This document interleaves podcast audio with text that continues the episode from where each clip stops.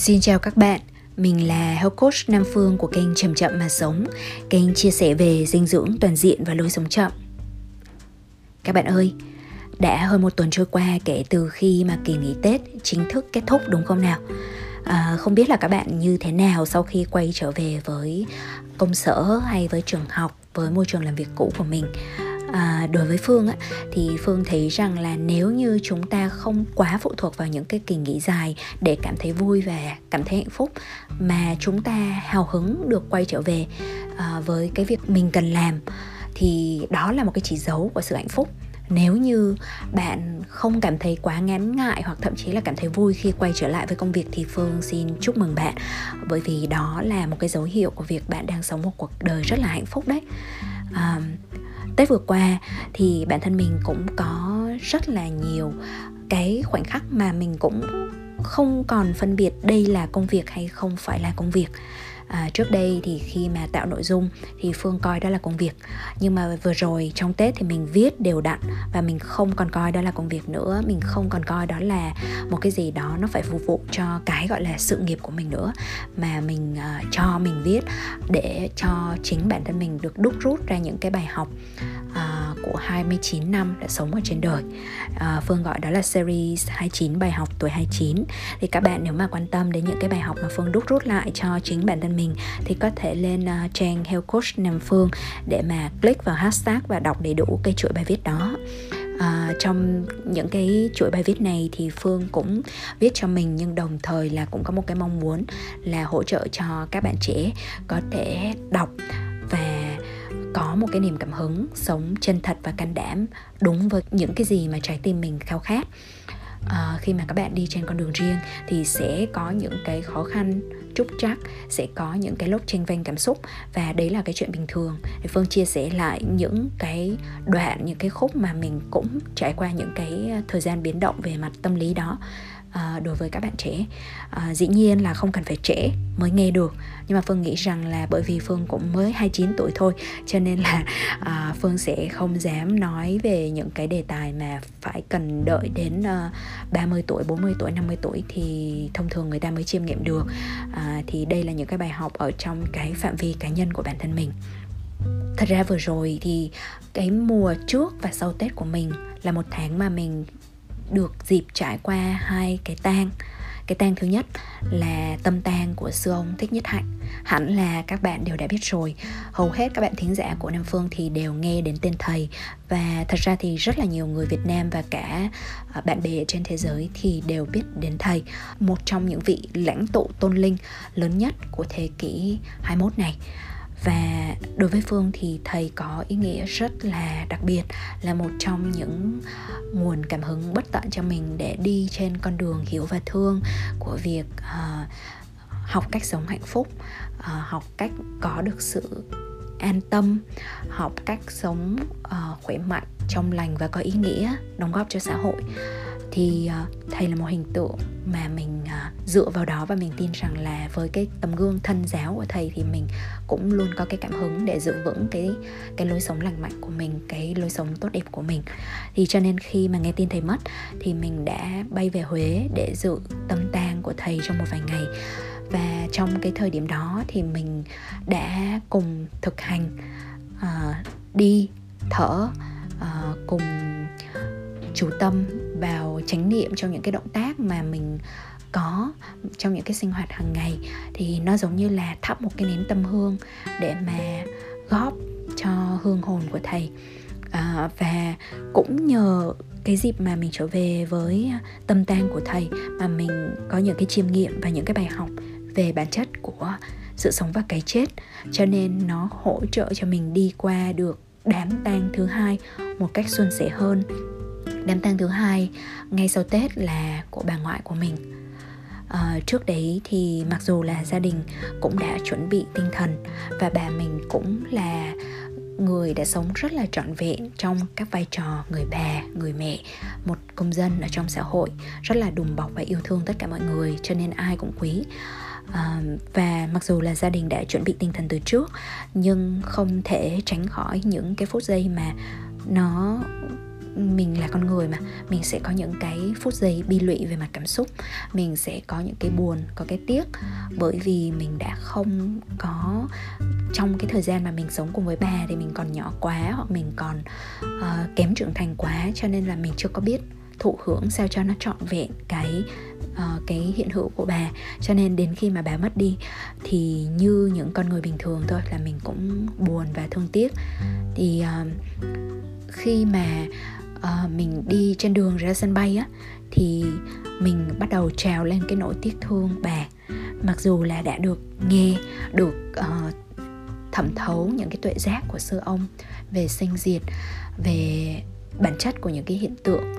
uh, luôn nối tiếp nhau luôn uh, tiếp tục biểu hiện chứ không thực sự mất đi bao giờ. Nhưng mà bản thân mình vẫn có cái sự nối tiếc cho nên là mình đã khóc rất là nhiều. Và lần đầu tiên lần đầu tiên là mình đã vừa viết bài viết về bà mà vừa khóc. Và trong uh, các bạn cứ tưởng tượng là trong một làn nước mắt lã chã ở sân bay là mình viết ra một bài viết uh, là bài học số 14 trong chuỗi 29 bài học tuổi 29 và mình uh, nhưng mà sau khi mà mình vừa khóc và viết như vậy và kết thúc bài viết thì mình cảm thấy nguôi ngoai hẳn. Và mình cũng thấy rằng là những cái ngày tháng ngày sau đó mình đi qua tang của bà với một cái sự uh, bình tĩnh bình thản và thậm chí là có sự vui mừng và hân hoan cho bà khi mà bà đã sống một cuộc sống rất là trọn vẹn và bà có cái sự ra đi nó nhẹ nhàng có con cháu vây quanh. Và mình đã kịp nói lời yêu thương đối với bà trước khi uh, trước uh, trước khi mà bà chính thức thở hơi thở cuối cùng ở trên thế gian này. Thì uh, khi mà đi qua uh, một cái lần mất mát người thân như vậy nữa thì mình thấy rằng là à thực lần này mình nhẹ lòng hơn bởi vì mình đã có đủ cái độ trưởng thành hơn. Mình đã kịp nói lời yêu thương chứ không còn cầu gắt như cái lần trước khi mà bố mình mất. Thì lúc bố mình mất đợt trước thì mình không có được như vậy. Mình đã cấu gắt mình đã ngắt lời mình đã um, đã đã đã ngắt máy khi mà bố con mình gọi điện thoại với nhau. Và đấy là một trong những cái điều hối tiếc nhất ở trong cuộc đời của mình. Thì đợt này khi mà bà đi thì mình mình không còn cảm thấy có lỗi như trước nữa. Mình thấy rất là biết ơn thôi biết ơn bà và biết ơn cả những cái hạt giống mà bà đã trao truyền cho mình vẫn đang sống ở trong mình và biết ơn rằng mình vẫn đang được sống mình vẫn đang được tiếp nối những cái hạt giống tốt lành nhất mà bà đã trao cho mình. Thì uh, khi mà đi qua một tháng với rất nhiều cuộc dịch chuyển, rất nhiều những cái diễn biến về mặt cảm xúc, thì mình vẫn duy trì việc viết. Và mình mới nhận thấy rằng càng ngày mình càng thấm thía sâu hơn vào cái giá trị của những cái trang viết, những cái thực tập của việc viết. Có rất là nhiều cái cách để mà chúng ta xử lý cảm xúc để biểu đạt bản thân hay là sắp xếp lại những cái gì nó còn đang lộn xộn ở bên trong, đúng không nào? Có người sẽ dùng hội họa, có người dùng thơ ca, có người dùng kịch, có người à, dùng tiếng đàn, vân vân. Rất là nhiều những cái bộ môn để mà mình biểu đạt và thể hiện cảm xúc của mình. Nhưng đối với mình thì mình chọn viết, mình luôn luôn chọn viết. Nó không chỉ là cái thiên hướng cá nhân mà mình còn nghĩ rằng là bên ngoài bản thân mình ra thì viết nó vẫn là một cái bộ môn mà dễ tiếp cận nhất đối với tất cả chúng ta. Bởi vì nó không yêu cầu một cái đạo cụ gì cầu kỳ hay là nó không yêu cầu phải có những cái không gian hoành tráng. Nó chỉ cần cây bút và tờ giấy. Và nó nó cũng có cái sức tập trung rất là lớn. À, ví dụ như chúng ta nhảy chúng ta hát thì thông thường vẫn có thể sẽ có thu hút rất là nhiều cái sự chú ý và chúng ta vẫn cần cái không gian riêng rất là nhiều nếu như chúng ta thực sự muốn làm điều đó chỉ dành riêng cho mình. Nhưng mà đối với việc viết thì mình nghĩ là nó được đơn giản hóa hơn. Chúng ta chỉ cần ngồi đó và viết. Và thường thì nếu như người ta thấy mình đang viết thì người ta cũng không có ngồi mà đợi xem là mình viết như thế nào hay là xem cái cách mình viết ra sao đâu. À, và chúng ta có thể có cái sự riêng tư lớn hơn rất là nhiều trong những cái trang viết có nhiều thời gian hơn. Và cái uh, cái không gian hơn một chút để mà mình có thể từ từ xử lý những cái gì diễn ra bên trong. Nó là một cái quá trình cô đơn nhưng là cô đơn tự nguyện là một cái sự cô đơn rất là cần thiết để mà mình xử lý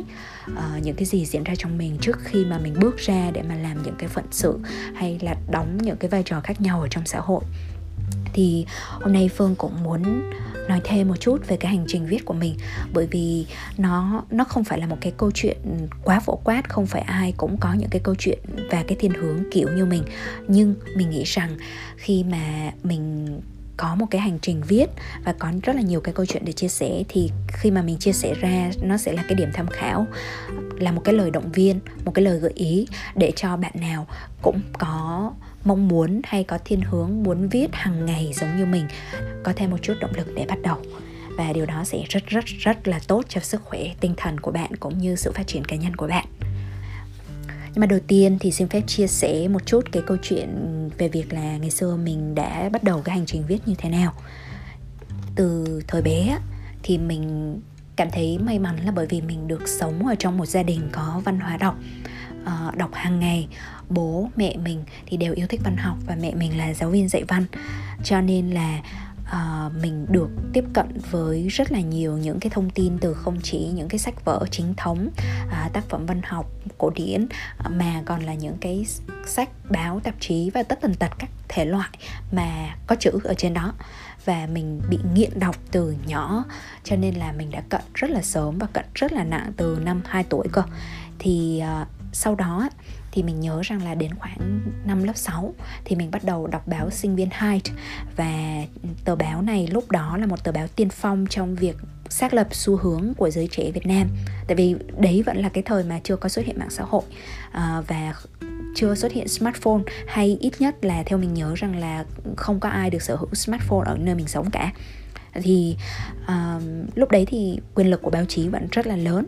à, cho nên là à, một trong những cái quyền lực mà họ có lúc đó là xác lập những cái xu hướng hay là giáo dục mức độ nhận thức của cả một cái thế hệ lúc đó. Thì lúc đấy thì mình nhớ rằng tờ báo này đã khởi xướng à, lên cái những cái ý tưởng đầu tiên về việc bảo vệ môi trường ở trong giới trẻ và mình nằm ở trong số đó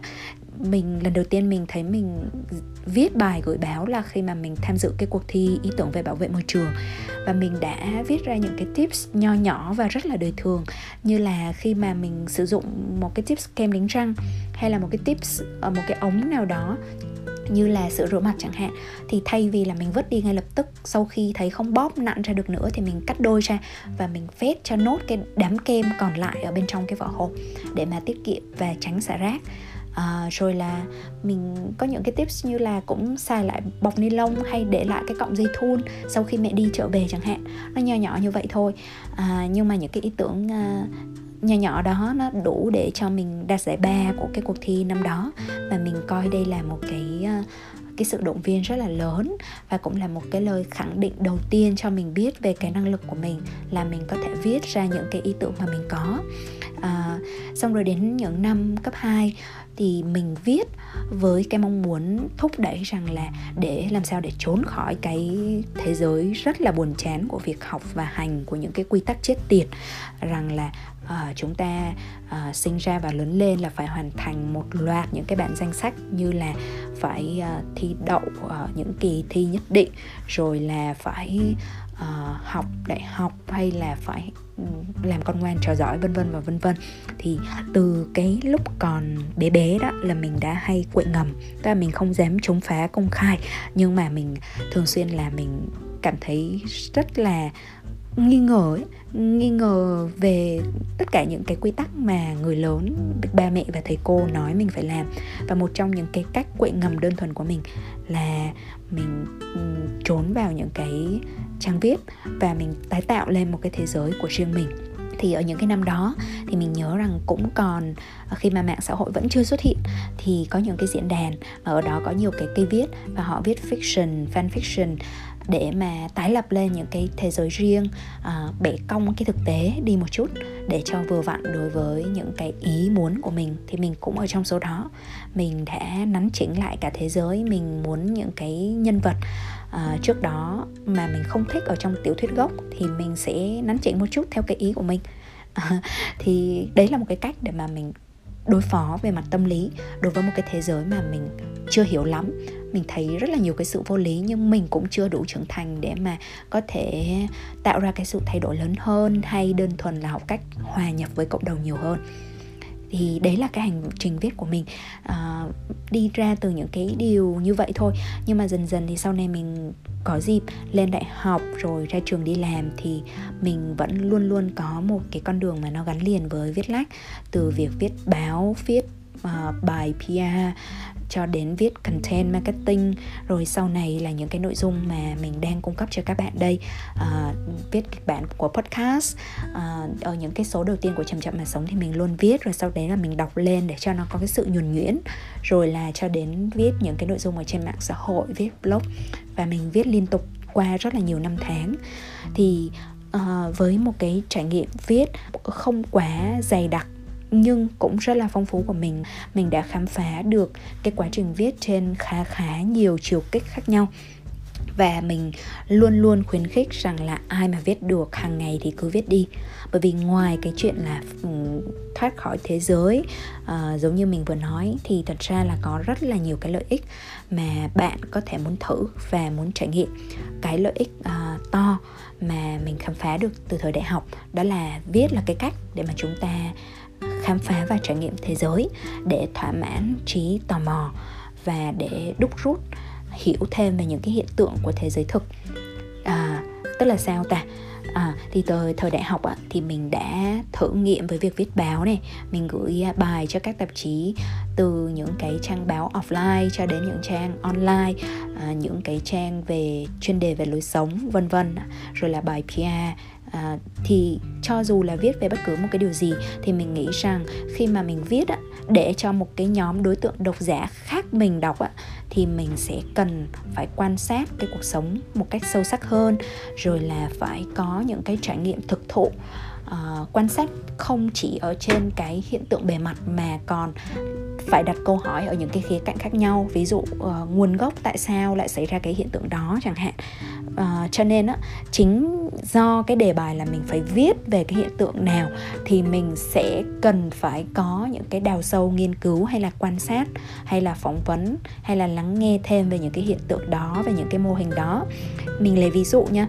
khi mà mình viết một cái chuyên đề về cà phê đi chẳng hạn thì bên cạnh những cái trải nghiệm cá nhân mà mình đang có, thì dĩ nhiên là mình phải tìm hiểu thêm về cái ờ, văn hóa thưởng thức cà phê và thậm chí là mình phải đặt mình trong một cái vị thế của những người hoàn toàn khác mình. Ví dụ mình là một đứa con gái, là sinh viên, nhưng bởi vì lúc đấy mình viết trong một cái tạp chí về lối sống của đàn ông đi chẳng hạn, buồn cười như thế, thì mình sẽ phải đặt mình dưới cái góc độ là, ô, một người đàn ông thì họ uống cà phê thì như thế nào? Họ ừ,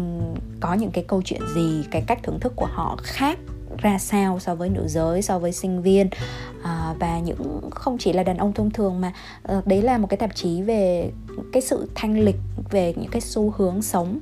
à, thanh tao cao cấp của đàn ông thượng lưu hay là muốn vươn tới một thế giới thượng lưu và tao nhã. Thì lúc đấy thì mình sẽ phải để tâm quan sát xem là đàn ông giới thượng lưu và biết cách thưởng thức thì họ sẽ coi cái ly cà phê của họ như thế nào và họ thưởng thức ra sao. Đó thì đấy là cái lý do mà mình hiểu biết rất nhiều điều về cà phê. Không chỉ dưới cái góc độ là một đồ uống nạp caffeine mà nó còn là cái văn hóa là những cái uh, vấn đề tâm sinh lý rồi là những cái vấn đề xã hội xung quanh cái ly cà phê đó rồi tiếp theo là khi mà mình bắt đầu viết bài cho những cái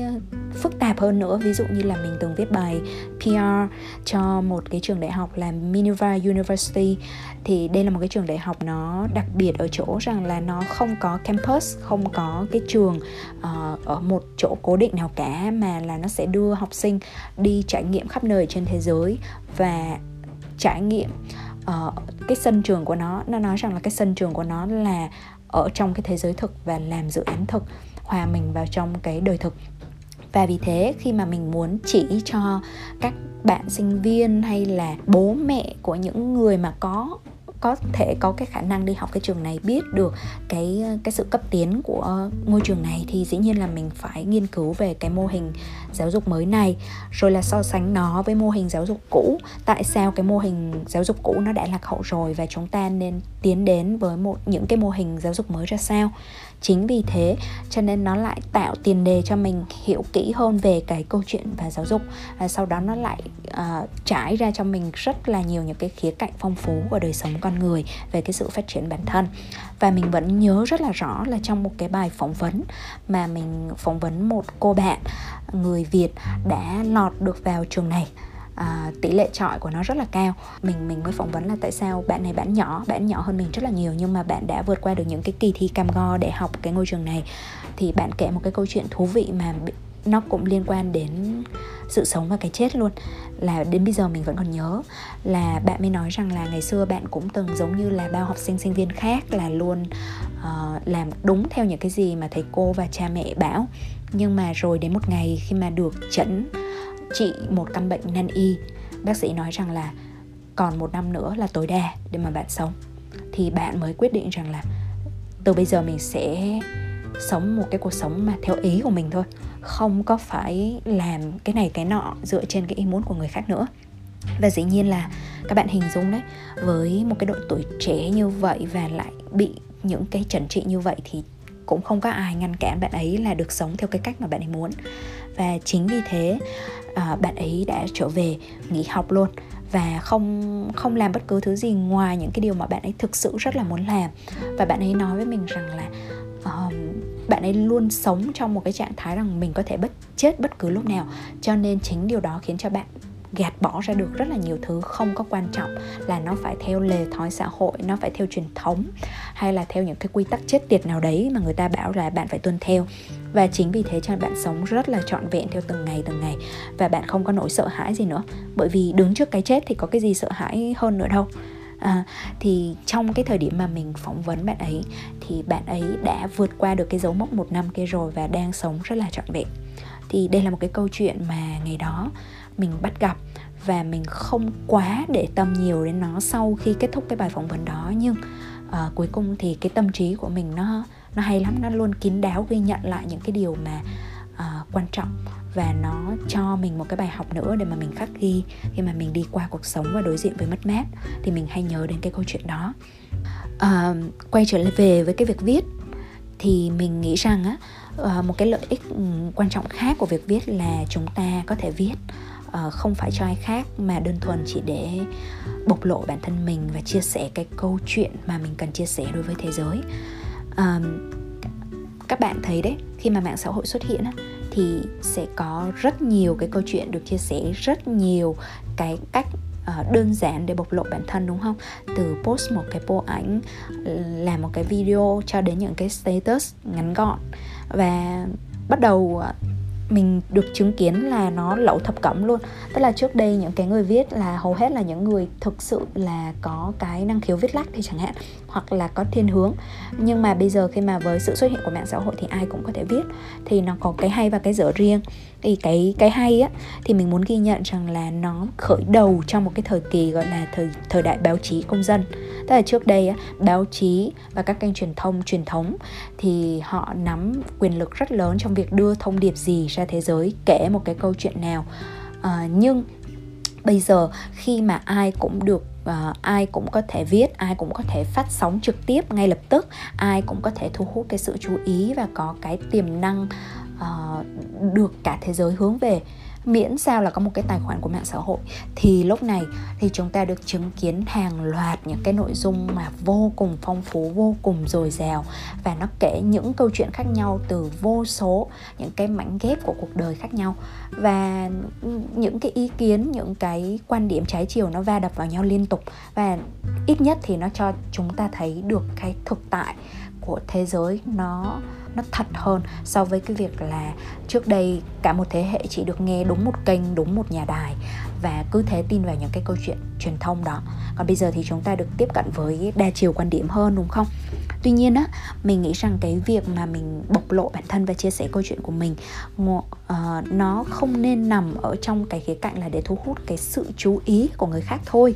Ờ, cái đấy cũng được, nhưng mà nếu như là chúng ta chỉ uh, hướng vào cái mục đích đấy thì sớm muộn gì chúng ta cũng cảm thấy là hạnh phúc của mình nó quá mong manh. Bởi vì là nếu như là người khác like người khác đồng ý thì chúng ta vui còn chẳng lẽ khi mà được ít like ít uh, sự ủng hộ và ghi nhận thì chúng ta lại không vui? Thì như vậy lại mong manh quá đúng không? Nhưng mà trước hết là khi mà chúng ta viết để mà bộc lộ bản thân để chia sẻ cái câu chuyện của mình thì uh, chúng ta có quyền viết về những trải nghiệm rất là đời thường. Nhưng nó cũng sẽ rất là ý nghĩa tùy vào cái góc độ mà bạn trải nghiệm sâu sắc đến đâu. Ví dụ cùng là thưởng thức một ly cà phê cùng là ngắm một bông hoa thôi. Nhưng mà cái sự chiêm nghiệm cái sự sâu sắc của mỗi cá nhân nó có cái mức độ khác nhau. À, đôi khi là người ta thể hiện qua vần thơ đôi khi là người ta chỉ thể hiện ngắn gọn qua vài chữ thôi hoặc là qua một cái bức ảnh tạo cái sự rung động rất là lớn. Nhưng nó đều là những cái mảnh ghép của cái cuộc sống và nó nói lên rất nhiều điều về cái con người đó. Và nó sẽ dẫn đến cái chuyện là rất là nhiều người á, ban đầu chỉ là người bình thường thôi, nhưng mà bởi vì cái chiều kích mà họ có thể khai thác thông qua cái trải nghiệm sống của họ nó quá độc đáo. Cho nên là họ dần dần trở nên nổi tiếng, họ trở thành blogger, họ trở thành influencers hay đơn thuần là không nhất thiết phải là cái gì đấy nó quá thu hút sự chú ý nhưng người khác hiểu về bạn hơn về cái cái cách mà bạn sống cái cách mà bạn hiểu về cuộc sống và đón nhận cuộc sống như thế nào. Đó thì nó cũng rất là thú vị. À, cái lý do thứ năm à, mà mình ghi nhận được là có thể viết để kiếm sống. À, viết để kiếm sống là sao? Hoặc là không nhất thiết phải là kiếm sống mà là phục vụ cho mục đích sống phục vụ cho cái cách mà chúng ta đang sống cái nghề nghiệp mà chúng ta đang theo đuổi chẳng hạn. Bởi vì đây là một cái thời đại mà uh, cho dù chúng ta đang làm ngành nghề gì cung cấp dịch vụ và sản phẩm ra sao thì sẽ có rất nhiều người cần phải được chúng ta tiếp cận và giáo dục nhận thức hay là đơn thuần là giải thích cho họ hiểu về chúng ta thông qua mạng xã hội hay thông qua một cái kênh thông tin truyền thông nào đó mà cần phải được viết xuống. Uh, video hay livestream thì thú vị đấy và tăng engagement tăng share tăng like cao đấy. Nhưng nếu như cái gì mà nó không được viết xuống á thì thường là nó vẫn chưa được coi là chính thức đâu. Cái gì nó cũng cần văn bản mà. Ừ, cái gì mà nó tạo ra dưới dạng văn bản thì nó sẽ có mang cái tính uh, chính thức nhiều hơn. Một cái kênh mà mình muốn đề cập ở đây lại là mạng xã hội mạng xã hội đã cho chúng ta rất là nhiều cái sự thất vọng hay là lên voi xuống chó hay là uh, thậm chí là bức xúc. Nhưng nó cũng là một cái kênh miễn phí để mà gia tăng cái nhận thức của những người khác về cái điều mà chúng ta đang làm. Phương lấy ví dụ như à, khi mà bạn cung cấp một cái sản phẩm vô cùng mới à, hay là một cái dịch vụ mà chưa có ai hiểu là nó là như thế nào thì dĩ nhiên là bạn sẽ cần phải viết xuống để mà giúp cho người ta hiểu về cái điều mà bạn đang làm chứ đúng không? À, dùng cái từ giáo dục nhận thức thì nghe cũng hơi ghê ghê nó hơi formal quá nhưng thực sự nó là như vậy đấy. Rất nhiều người sẽ chưa có đủ cái nhận thức về cái điều mà mình đang làm. Và nếu như là mình ảo tưởng rằng là à tôi giống như là thợ thủ công tôi chỉ uh, tôi chỉ tập trung vào cái quá trình sáng tạo nghệ thuật của tôi thôi uh, còn ai hiểu được gì thì hiểu. Thì như vậy không đủ khiêm tốn và cũng không phải là cái cách khôn ngoan để mà có thể tồn tại với cái nghề của mình. Mình phải có cái sự giải thích phải có những cái khâu truyền thông nhất định.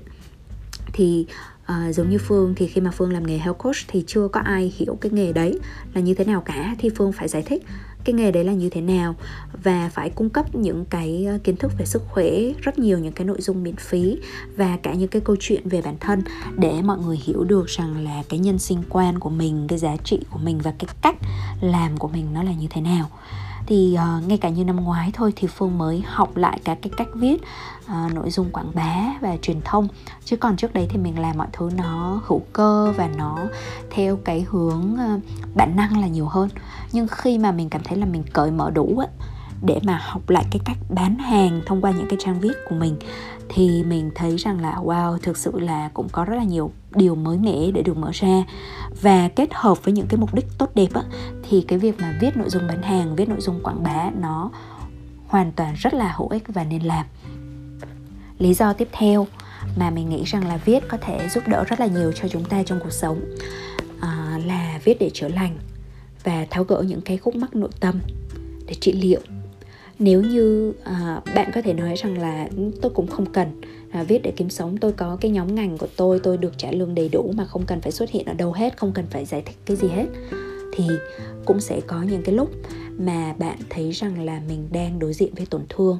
bạn đang đi qua những cái khó khăn trục trặc ở trong cuộc sống và bạn sẽ có những cái nhu cầu được uh, chia sẻ hay được sắp xếp lại những cái ngổn ngang ở bên trong lòng mình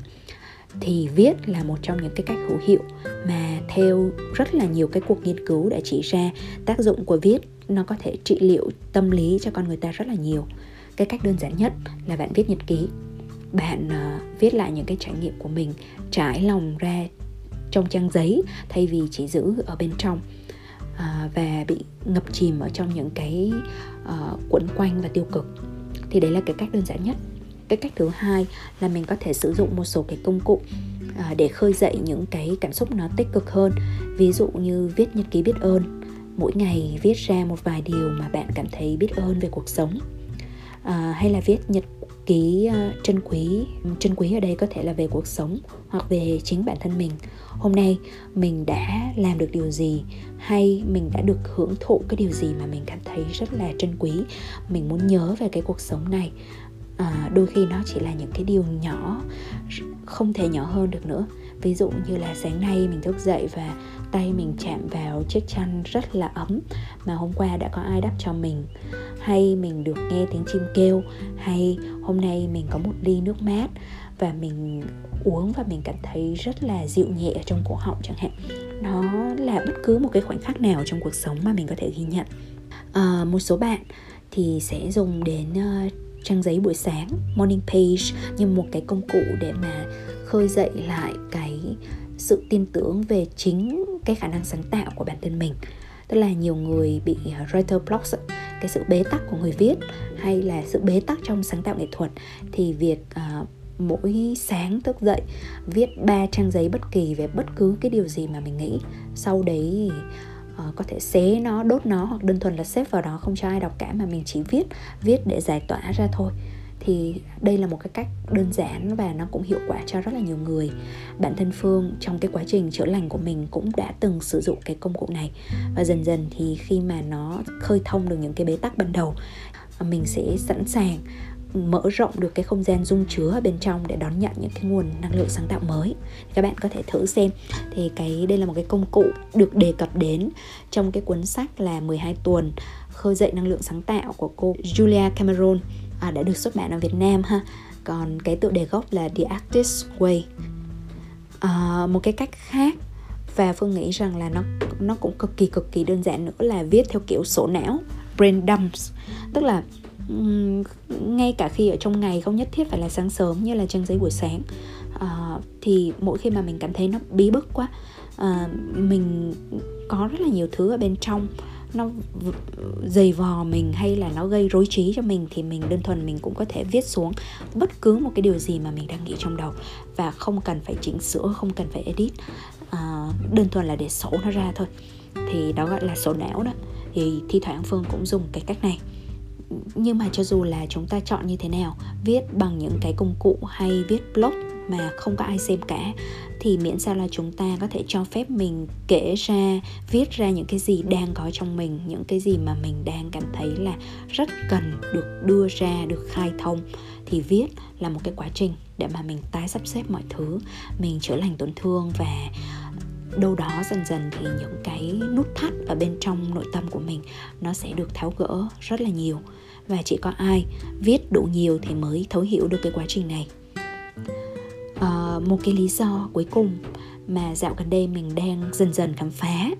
đó là viết có thể là một cái cách để mà chúng ta mang lại điều gì đó ý nghĩa cho thế giới. Ngày xưa thì mình ờ, cái độ tuổi còn trẻ hơn khoảng đầu những năm 20 thì mình hay có những cái nỗ lực ngược dòng. Còn bây giờ thì mình có nỗ lực xuôi dòng. Ngược dòng là sao? Ngược dòng là uh, mình luôn cố gắng để mà thi một cái cuộc thi mình phải ứng tuyển học bổng mình phải tham gia một cái gì đó mà có tỷ lệ trọi rất là cao để mà mình có những cái chiến thắng những cái thành tựu. Uh, và thường là nó sẽ rất là khó khăn vất vả. Nên nó nó cũng rất là hay. Ở trong độ độ tuổi trẻ thì chúng ta sẽ có đủ cái năng lượng như vậy để mà làm cái điều để mà đấu tranh để mà giành lấy những cái điều mà mình thực sự khao khát và mình muốn có được. À, tuy nhiên là khi mà tiến dần đến những năm 30 những năm ở độ tuổi 30 à, không không còn trẻ nhưng cũng chưa già thì mình thấy rằng là một cách tự nhiên mình học được cái cách là thuận dòng nhiều hơn mình trôi theo cái dòng chảy tự nhiên của những cái gì mà cuộc sống đưa đến. Và mình thôi kháng cự đối với những cái điều mà mình không thích thì uh, những cái nội dung trong những cái năm gần đây á, cũng vậy. Thì mình sẽ làm một cách rất là xuôi dòng. Tức là mình không cố gắng quá nhiều vào việc là phải viết về những cái đề tài mà mình thực sự chẳng biết gì cả mà mình lại viết về những cái đề tài mà à mình đang trải qua trong cuộc sống. Nó xoay quanh trong chính những cái điều mà mình đã biết và đã chiêm nghiệm trong những thời gian vừa qua rồi là ngay cả cái nhân duyên để bắt đầu một cái dạng thức nào đó thì cũng là xuôi dòng theo cái hướng rằng là mọi người gợi ý cho mình và nói rằng là mình có thể làm. Ví dụ như khi mà mình làm podcast là bởi vì sau một thời gian mà nhiều người khen cái giọng của mình, họ nói họ tận hưởng cái giọng của mình thì mình biết được rằng à hóa ra mình cũng có cái chất giọng mà mọi người muốn nghe. Hay là khi mà trong năm tới thì mình cũng nhận được cái, những cái lời đề nghị để mà phát hành sách. Ờ, và mình nghe những cái lời đề nghị và gợi ý này không chỉ từ những cái công ty phát hành, mà còn từ khách hàng, từ học viên và từ chính cả gia đình mình nữa. Cho nên là mình thấy rằng, ô, vậy là cái chuyện ra sách nó là một cái gì đó nó được trông đợi, nó là tự nhiên và trong mình có đủ những cái chất liệu. Và những cái chất liệu đấy chẳng qua là nó đang cần được sắp xếp lại theo một cái trật tự nhất định nào đó thôi. Và khi mà sắp xếp xong rồi thì nó sẽ là một cái món quà mà mình mang tặng đến cho thế giới này. Nó có ý nghĩa nào đó, nó có cái sự tổng hợp hữu ích nào đó, nó có cái sự chia sẻ mà chỉ từ những cái tổ hợp biến số của con người mình thì mình mới đưa ra được, chứ không phải là từ ai khác. Nghe tự tin đúng không? Nhưng mà mình biết rằng là không nhất thiết nó phải là tạo tác động lớn lao trên bình diện xã hội. Nhưng mình vẫn muốn chạm đến những cái trí trái tim của một số độc giả một số thính giả mà đã tin tưởng chọn nghe chọn xem chọn ủng hộ mình trong suốt cái thời gian vừa qua. Trong suốt 2 năm vừa qua khi mình làm podcast hay 4 5 năm vừa qua khi mà mình làm những cái kênh nội dung của riêng mình của chậm chậm mà sống. Thì và mình tin rằng đây cũng là một cái sự trao đi à, như chị Hạ Chi đã viết rất là hay ở trong cái chương sách về về việc ra sách á, của cuốn người viết kiếm sống. Thì chị Hạ Chi có ví von rằng là viết sách là cái sự trao đi tình yêu mà không có mong đợi đáp trả gì cả. À, chỉ cần cái người mà mình trao tình yêu đó họ được hạnh phúc thôi. Thì bản thân mình mình cũng cảm thấy như vậy đó. Nếu mà mong muốn làm giàu à, từ sách thì rất là khó hoặc là có những cái tham vọng những cái dự án lớn lao nào đó mà sách là một cái công cụ hay phương tiện để đưa đến cái đích đó thì hiện tại mình không có. Và nếu có thì mình ngờ rằng nó cũng không có đủ động lực mạnh mẽ để mà mình dành rất là nhiều thời gian 100 giờ, 200 giờ, 300 giờ chỉ để viết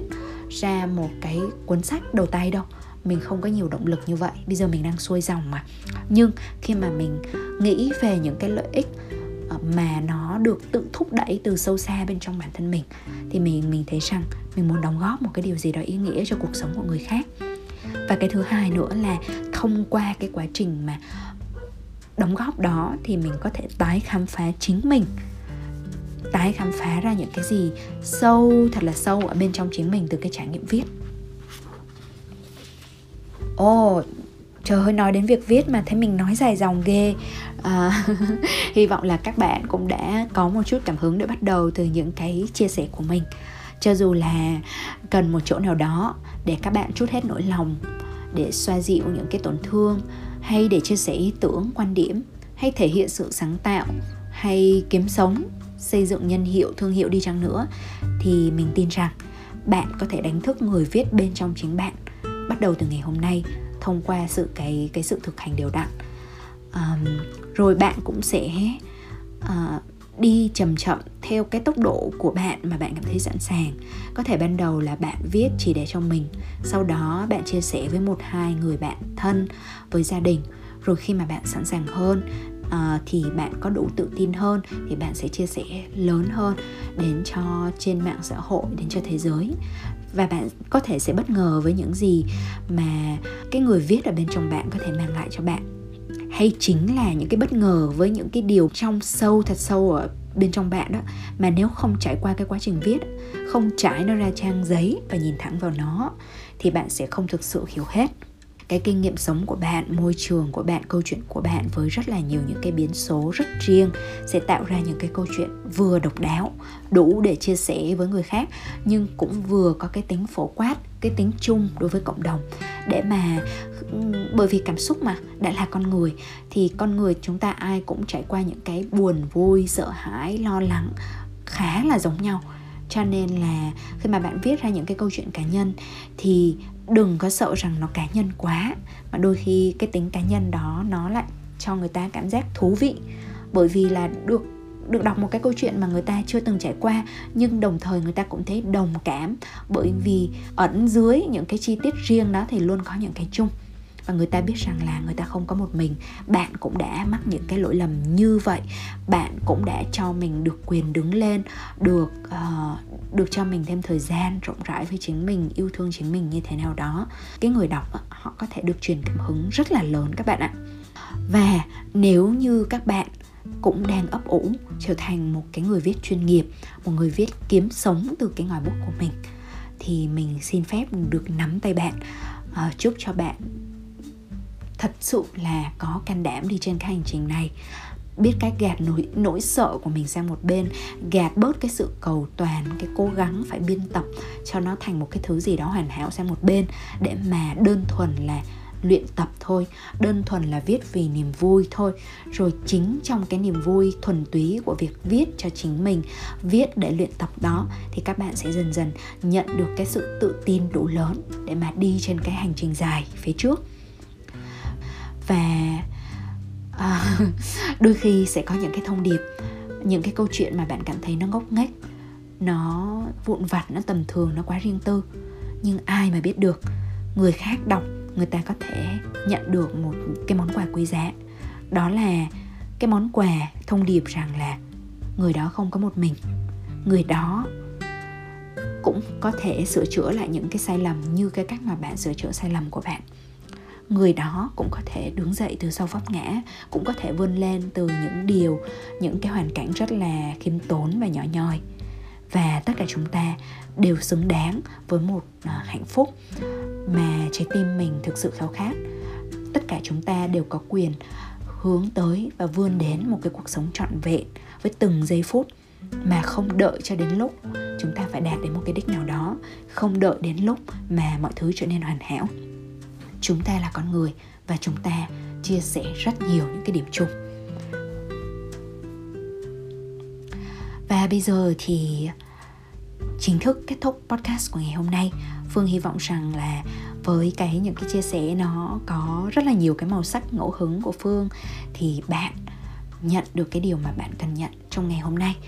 À, nếu như các bạn cảm thấy hữu ích thực sự cho bạn hay cho ai đó thì đừng quên chia sẻ podcast này đến cho người cần đến cho uh, những cái hội nhóm những cái networks mà bạn cảm thấy rằng mọi người cũng sẽ nhận được cái giá trị từ podcast này. Phương rất là cảm ơn các bạn thính giả đã lắng nghe mình dài dòng mình uh, kể chuyện ngẫu hứng trong ngày hôm nay. Thì uh, đây sẽ là một podcast mà đánh dấu sự trở lại của phương trong năm này, với tư cách của một người viết, một người tạo nội dung, một người tạo giá trị và đang khao khát đóng góp một cái điều gì đó ý nghĩa cho thế giới này. Xin chào tạm biệt và hẹn gặp lại các bạn. Chúc cho ngày thật vui và đêm thật yên.